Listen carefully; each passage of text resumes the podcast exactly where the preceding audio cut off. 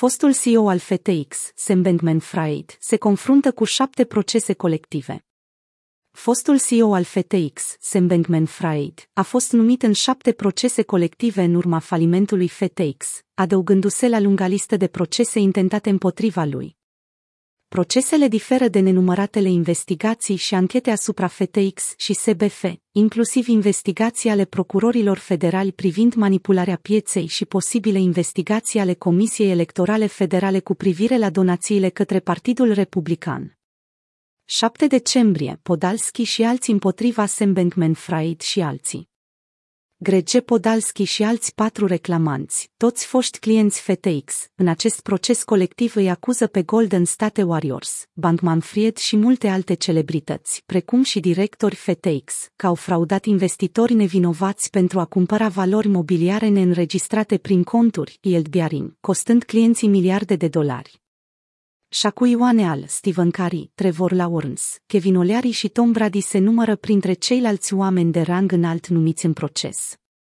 Podalski cere un proces cu juriu în această privință.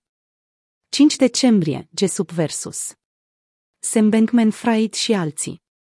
Un proces colectiv intentat de clientul Mihail Eliot Jesup îi acuză pe Bankman-Fried, Caroline Ellison, fostul CEO al Ameda și alți directori de fraudă, îmbogățire ilicită și conversie, conversia proprietății clienților pentru ei înși.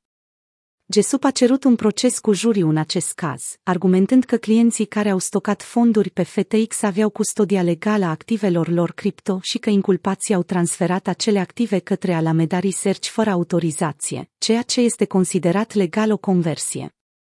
2 decembrie, Hawkins vs. Sam Bankman-Fried și alții. Russell Hawkins, un client al FTX care avea fonduri stocate pe exchange, a depus această plângere colectivă în California în numele tuturor persoanelor aflate într-o situație comparabilă, susținând că practicile comerciale neloiale și înșelătoare au dus la inducerea în eroare a clienților. Procesul intentat de Hawkins pe lângă SBF și alți directori FTX, părăți includ Armanino și Pragermetis, două firme de contabilitate care au aprobat documente care arată că FTX este într-o stare financiară bună. 23 noiembrie, Pierce versus Sam Bankman-Fried și alții.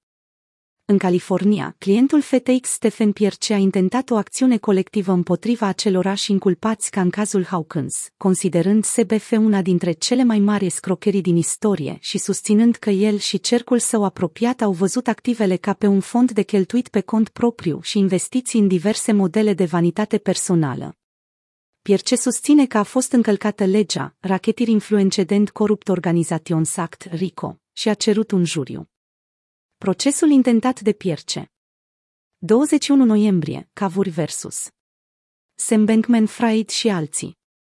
Sunil Cavuri, un client FTX, a intentat un proces colectiv în Florida, care este comparabil cu procesul lui Podalski, deoarece inculpații citați sunt persoane cunoscute care ar fi promovat FTX fără a-și dezvălui compensația sau interesele de proprietate.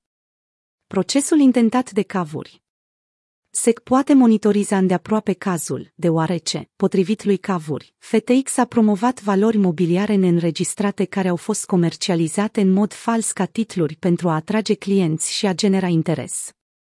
20 noiembrie, Lam versus Sam Bankman-Fried Într-un alt proces intentat în California, rezidentul din Hong Kong, Elliot Lam, susține că SBF, Ellison și Golden State Warriors au încălcat legile de stat împotriva concurenței neloiale și a publicității înșelătoare și au comis ascundere frauduloasă și conspirație civilă. Lam susține că, dacă publicul și-ar fi dat seama de natura reală a FTX și YBA, nu ar fi ales să folosească produsele FTX. 15 noiembrie, Garrison vs. Sam Bankman-Fried și alții. Un proces colectiv intentat de Edwin Garrison din Florida susține că YB al FTX a fost creditat în mod necorespunzător cu titluri de valoare și enumeră încă o dată o listă întreagă de actori celebri și personalități publice despre care se știe că au susținut sau au participat la campaniile de publicitate ale companiei. Garrison acuză, de asemenea, FTX de practici comerciale frauduloase și necinstite. Odată ce aceste plângeri și documentele necesare sunt depuse, li se oferă un număr de dosar și imediat atribuite unui judecător. Judecătorul va furniza apoi o cronologie care prezintă următorii pași după transmiterea citațiilor și plângerii fiecărui inculpat.